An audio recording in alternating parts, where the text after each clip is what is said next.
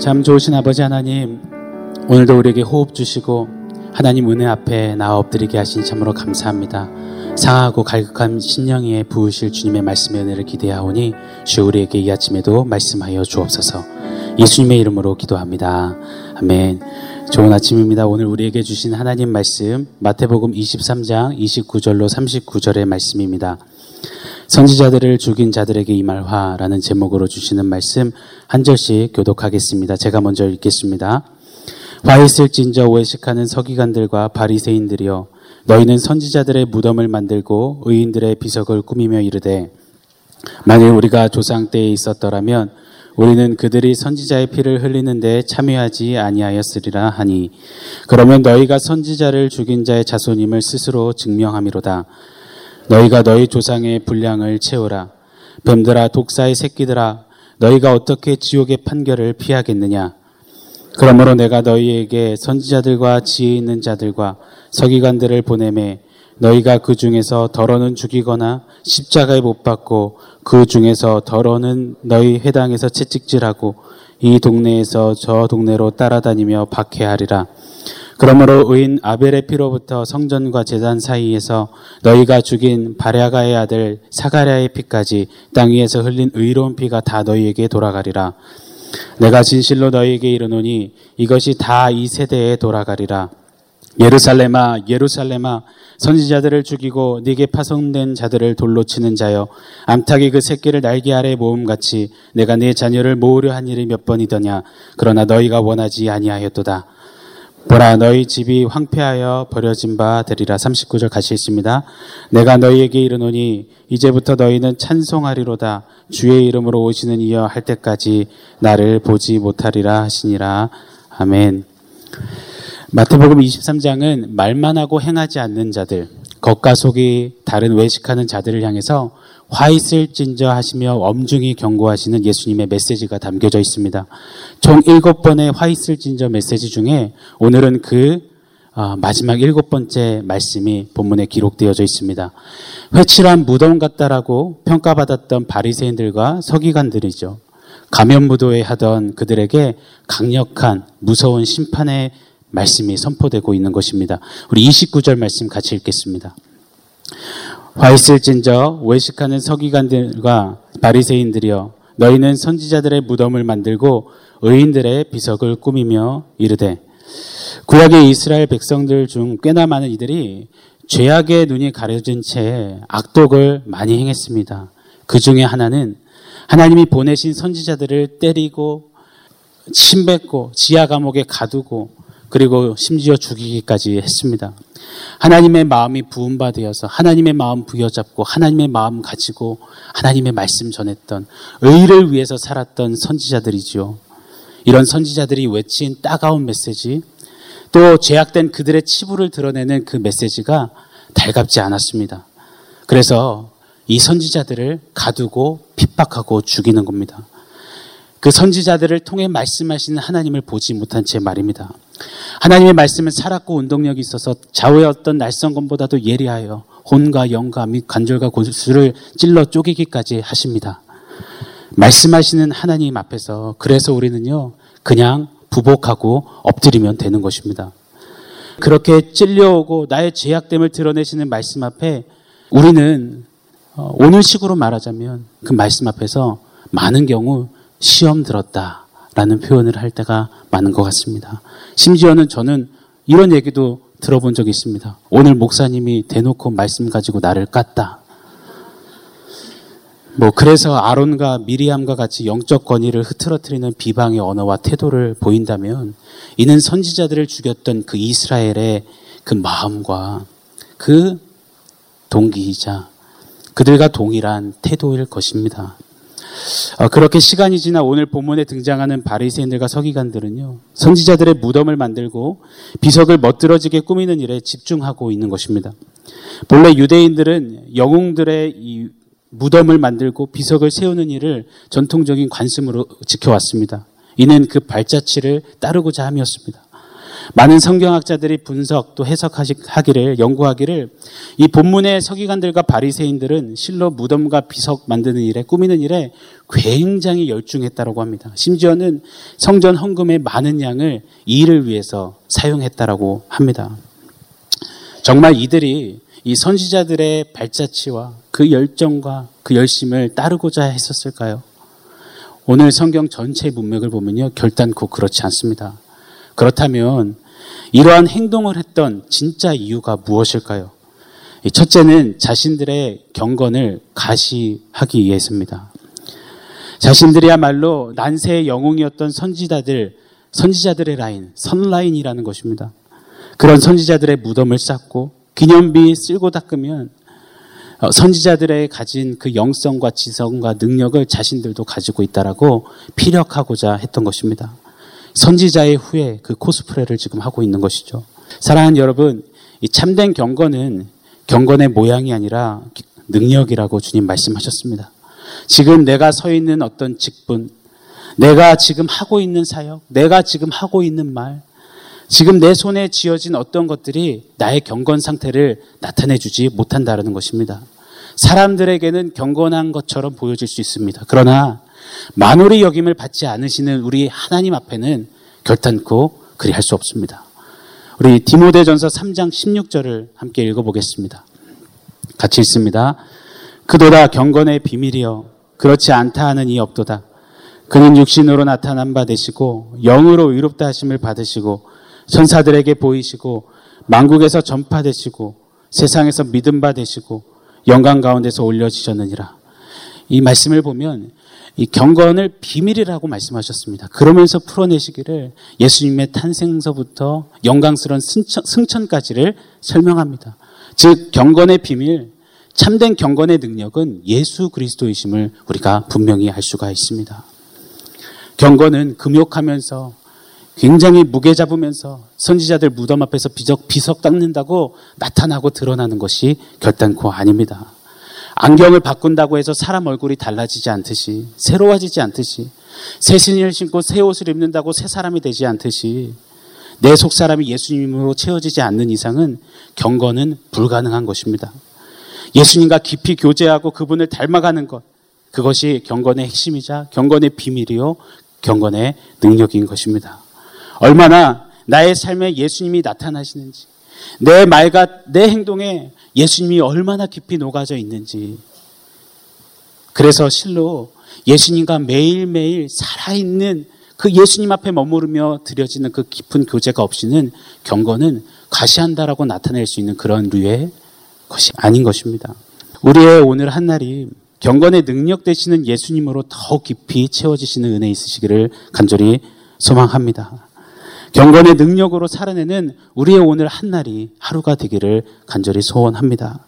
아무리 바쁘고 천지가 개벽해도 우리는 결단코 놓치지 말고 사수해야 합니다. 바로 경건의 참 능력 되시는 예수님 그분과의 교제를 말입니다. 자, 30절을 또 한번 읽어보겠습니다. 같이 읽습니다.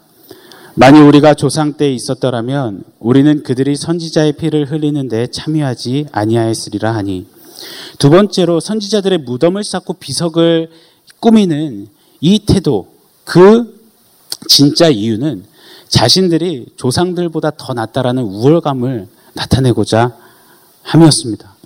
착각입니다. 선지자들을 죽였던 자기 조상들 때 자신들이 살았다면 선지자들이 죽는 일은 결단코 없었을 거라고 호언장담하고 있는 것입니다. 남보다 내가 더 낫다. 나는 절대로 그렇지 않다. 아무도 장담 못 합니다. 다 주를 버릴지언정 나는 주님 버리지 않습니다. 나 베드로입니다. 나는 나는 믿을만 합니다라고 당당하게 외쳤던 그이죠. 그러나 작은 여자아이에 던진 그 질문, 너도 예수당이지? 기절할 듯이 놀라서 손살을 치면서 예수님을 저주 부인 맹세했던 베드로, 바로 그것이 저와 여러분 우리입니다. 예수님 때문에 의인된 우리는 예수님 빼놓고 보면 모두가 죄인입니다. 착한 일 많이 한다고요? 그럼 착한 죄인입니다. 이런저런 봉사 많이 하신다고요? 그럼 봉사하는 죄인입니다. 이 사람 참 법 없이도 살 만큼 좋은 사람이야. 네, 법 없이 사는 죄인입니다. 죄인은 죄인이고요. 아무리 발버둥 쳐도 거기서 거기입니다. 그러나 그런 죄인된 우리에게, 죄인인 우리에게 예수님이 등장하시면, 예수님이 입장하시면 그 죄인이 비로소 의인처럼 살아낼 수 있게 되는 것입니다. 따라서 내가 더 낫다, 나는 다르다, 나는 틀리다, 나는 괜찮을 거다, 나는 믿을 만 하다. 아니죠. 우리가 바뀌어야 됩니다. 예수님은 다르다. 예수님은 틀리시다. 예수님은 그렇지 않으시다. 예수님만 믿을 만 하다. 우리의 언어와 우리의 마음이 그렇게 달라지는 오늘 이 아침 되기를 간절히 소망합니다. 31절을 보시면 이렇게 말씀하시죠. 그러면 너희가 선지자를 죽인 자의 자손임을 스스로 증명함이로라. 여러분 잘 아실 것입니다. 바리새인들과 서기관들은 이미 선지자 중에 선지자이신 예수님을 음해하고 있습니다. 이는 선지자들을 죽였던 과거 조상들의 모습을 이미 답습하고 있는 것입니다. 그리고 결국 예수님을 십자가에 매달아 죽이는 장본인이 바로 이들이었습니다. 즉 이들은 아무리 포장하고 경건을 과시하고 우월감에 우쭐해도 실제적으로는 그들 조상들과 전혀 다를 것이 없는 그 나물의 그 밥처럼 그냥 스스로 동일한 자임을 증명하고 있는 것입니다. 예수님께서는 그들을 향해서 그래서 경건한 척 하지 말고 잘난 척 하지 말고 너의 본심을 드러내라라고 그렇게 꾸짖듯 말씀하시는 것입니다. 32절이죠. 이렇게 말씀하십니다. 너희가 너희 조상의 분량을 채우라. 이 말씀은 너희 조상들이 시작한 일을 마무리하라라는 말씀입니다. 너희 조상들이 죄의 잔을 채우기 위해서 작정하고 시작한 그 일을 내숭 떨지 말고 아닌 척 하지 말고 위선과 마음에 없는 소리 행동 그만하고 보이라는 것입니다. 겉과 속 다르게 말고 마음에 있는 것 진짜 그것을 행하라라고 주님 말씀하시는 거죠. 실로요 우리 예수님은 말씀하신 대로 진짜 사람의 외모와 사람의 하고 있는 모습과 사람의 말과 사람의 표식과 행동에 전혀 관심이 없으신 주님이신 것 같습니다. 아니요, 그것들을 귀 받으시기도 하죠. 그러나 하나님, 우리 주님은 그보다는 그 내면과 그 중심과 그 마음을 보시는 예수님임을 오늘 분명히 본문을 통해서 볼 수 있습니다. 선지자들 무덤 앞에서 굉장히 애쓰고 있습니다. 노력하고 있습니다. 그런데 단 1도 감동받지 않으십니다. 중심을 보시는 예수님은 외식하는 그들을 향해서 도리어 예수님답지 않은 무시한 그 독서를 내뱉고 계십니다. 우리 보시면요. 33절이죠. 뱀들아 독사의 새끼들아 너희가 어떻게 지옥 판결을 피하겠느냐. 이 무서운 심판을 선포하십니다. 뱀, 독사는 사단을 상징하는 성경의 표현입니다. 뱀은 특별히 교활함과 강교함을 나타내고요. 독사는 해로움과 파괴력을 나타냅니다. 즉, 이들의 교활한 외식함이 많은 이들에게 큰 파괴력으로 해로움을 일으켰다라는 것입니다. 그 배후에는 사단이 역사하고 있음을 꼬집어 또 말씀하시는 거죠. 그리고 그 결국은 지옥 판결임을 결단코 피해갈 수 없음을 명백하게 선포하셨습니다. 자, 그렇다면 이 교활한 이들이 일으켰던 그 해로움, 그 파괴력, 우리 한번 좀 보도록 하겠습니다. 34절을 보시면요. 예수님께서 계속해서 교활하고 간교하게 외식하는 이들을 향해서 선지자와 지혜 있는 자와 오늘 서기관으로 기록된 이 선생들을 보내십니다. 그리고 계속해서 보내실 것임을 예언하십니다. 그러나 외식하는 이 바리새인들과 서기관들은 그 보내신 이들을 십자가에 못 박기도 하고요. 채찍질하고 온갖 박해를 가할 것이라고 또한 예언하셨습니다. 그런데 이 예언 따라요. 실로 성경을 보면 또 역사의 기록을 보면 많은 이들이 이들로 하여금 이러한 박해와 핍박을 받았습니다.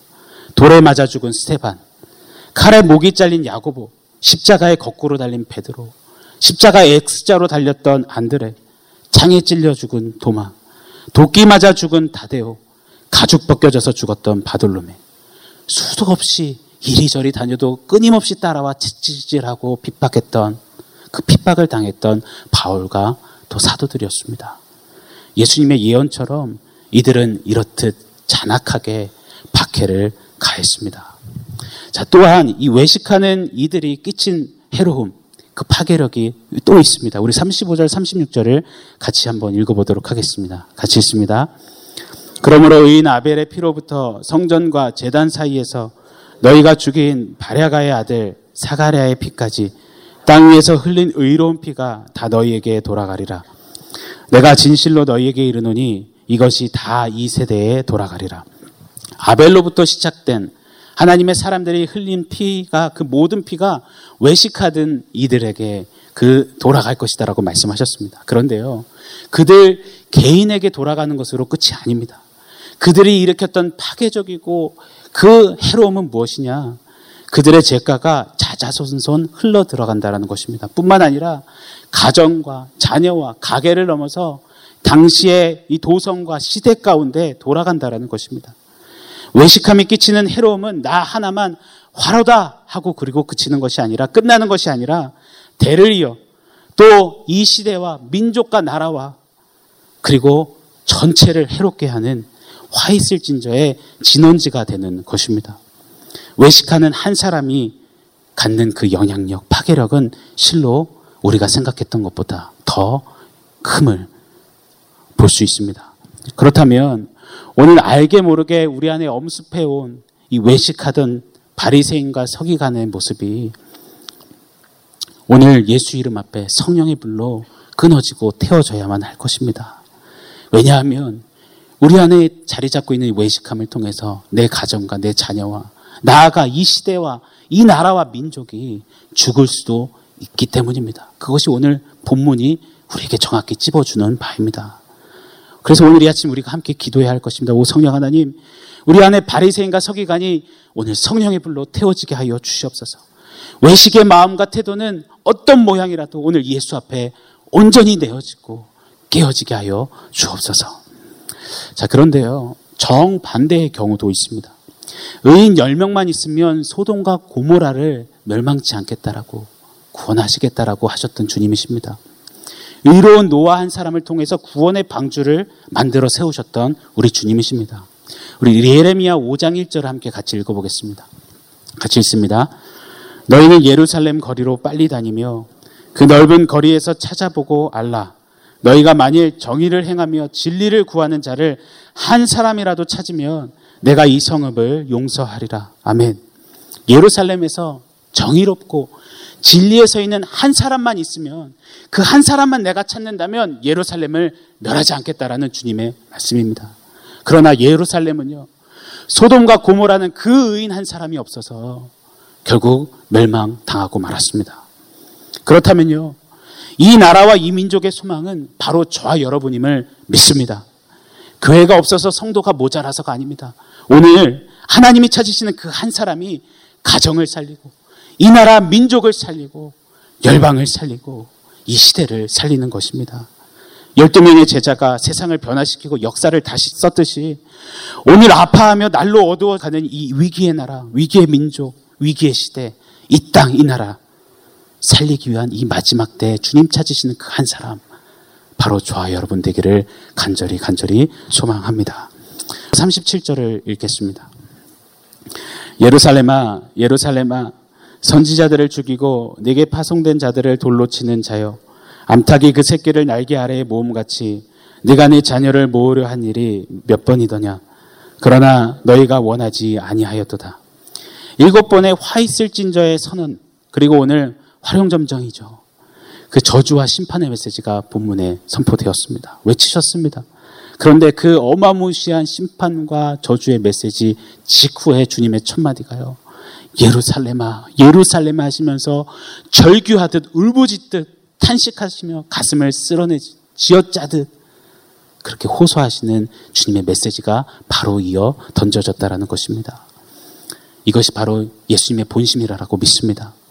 이 호소는 너희가 지옥 판결 받지 않는 외식의 모습을 박차고 나와 정신 차리고 다시 의인의 자리에 설 것을 촉구하시는 주님의 마음이 절절히 담겨져 있는 것입니다.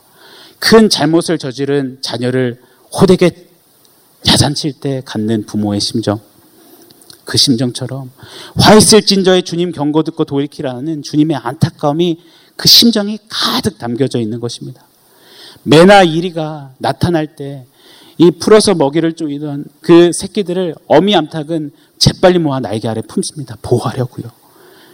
이러기 위하여서 저주로 치닫는 이들을 향해 선지자들을 끊임없이 보내셨습니다. 그런데 선지자들을 돌로 치고 잡아 죽인 그들입니다. 그럼에도 예수님의 이 마음은 포기함이 없습니다. 거절당하고 핍박당하고 버림당해도 그저 또 참고 오래 참고 하나님의 그 마음으로 그들에게 또 외치시는 것입니다. 내가 내 자녀를 모으려던 것이 몇 번이냐? 몇 번이고 참으시고 오래 기다리셨던 그 아버지 하나님의 마음, 아버지의 본심. 우리는 그 마음을 오늘 주목하여 볼 수 있어야만 할 것입니다. 와 있을진저, 와 무섭다가 아니라 그러나 그럼에도 불구하고 그 저편에 갖는 아버지 하나님의 그 구구절절한 그 애절한 애틋한 그 본심을 오늘 주목하여 깊이 새기는 은혜가 우리 가운데 있기를 간절히 소망합니다. 외식하는 이들은요 37절에 너희가 원하지 아니하였도다 주님 말씀처럼요. 끝내 우리 주님 마음 그 본심을 의지적으로 처참히 질발받습니다. 결국 아버지 하나님의 그 순애보 사랑의 절정이었던 그 예수님까지도 결국은 잡아 죽이는 그들의 자리에 서게 됐습니다. 그 결국은 그들의 집, 나아가 그들의 인생, 그들의 나라까지 모두 황폐케 되어지는 결국을 맞게 된 것입니다. 그리고 실로 AD 70년에 이 예루살렘, 이스라엘의 전부로 여겼던 예루살렘은 무너지고야 말았습니다. 그런데 이게 끝이 아닙니다. 그걸 다 아시는 우리 예수님께서 또 이런 말씀을 하세요. 39절인데요. 한번 같이 읽어보겠습니다.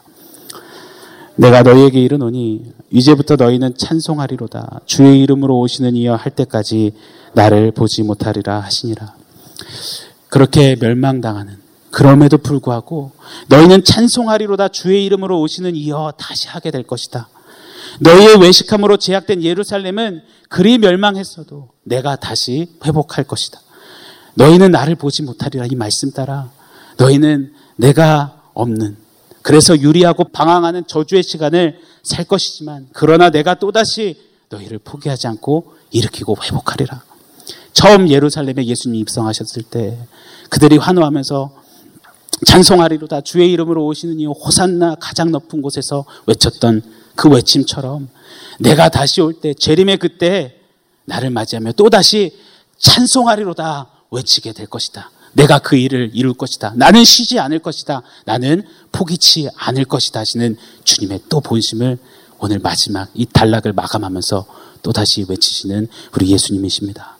사랑하는 여러분, 화 있을 진저의 경고와 호된 책망받아 마땅한 외식하는 이들입니다. 어, 오늘까지 3일간의 지난 새벽 말씀 본문은 참 무겁고 두렵기까지 했습니다. 그러나 아유 무서웠다. 말씀 정말 셌다가 아니라 그 안에 담긴 예수님의 깊은 마음, 여전히 포기하지 않는 포기할 수 없는 그 사랑으로 다가오시고 부르시고 찾으시는 그 아버지 하나님의 그 사랑과 마음을 선명히 보는 은혜가 우리 안에 누려져야만 할 것입니다. 오늘도 여전히 그 사랑으로 나를 보시고 말씀하시는 예수님을 향해서 외식함의 동기와 모양은 어떤 것이라도 내어 던지고 오늘 그 참된 경건의 능력 되시는 예수님으로 가득 채워지는 우리 모두 되기를 축원합니다. 끝으로 아무 소망 없었던 다 끝장나 버렸던 그 이스라엘에게 던지셨던 아버지 하나님의 마음 제가 읽어드리고 좀 마무리하고 싶습니다. 스바냐서 3장 17절인데요. 너희 하나님 여호와가 너희 가운데 계시니 그는 구원을 베푸실 전능자시라. 그가 너로 말미암아 기쁨을 이기지 못하시며 너를 잠잠히 사랑하시며 너로 말미암아 즐거이 부르며 기뻐하시리라 하리라. 아멘. 기도하겠습니다. 하나님 서기관들과 바리새인들의 외식함의 자리에 서지 않도록 깨어 있기를 소망합니다. 성령 하나님 역사하여 주셔서 외식함의 동기와 태도는 어떤 모양이라도 모두 낱낱이 깨어지게 하여 주옵소서. 무엇보다도 오래 참으시며 여전히 사랑으로 품으시고 바라보시는 하나님의 마음을 더 깊이 헤아려 보고 누리는 우리 모두 되게 하여 주옵소서. 예수님의 이름으로 기도합니다. 아멘.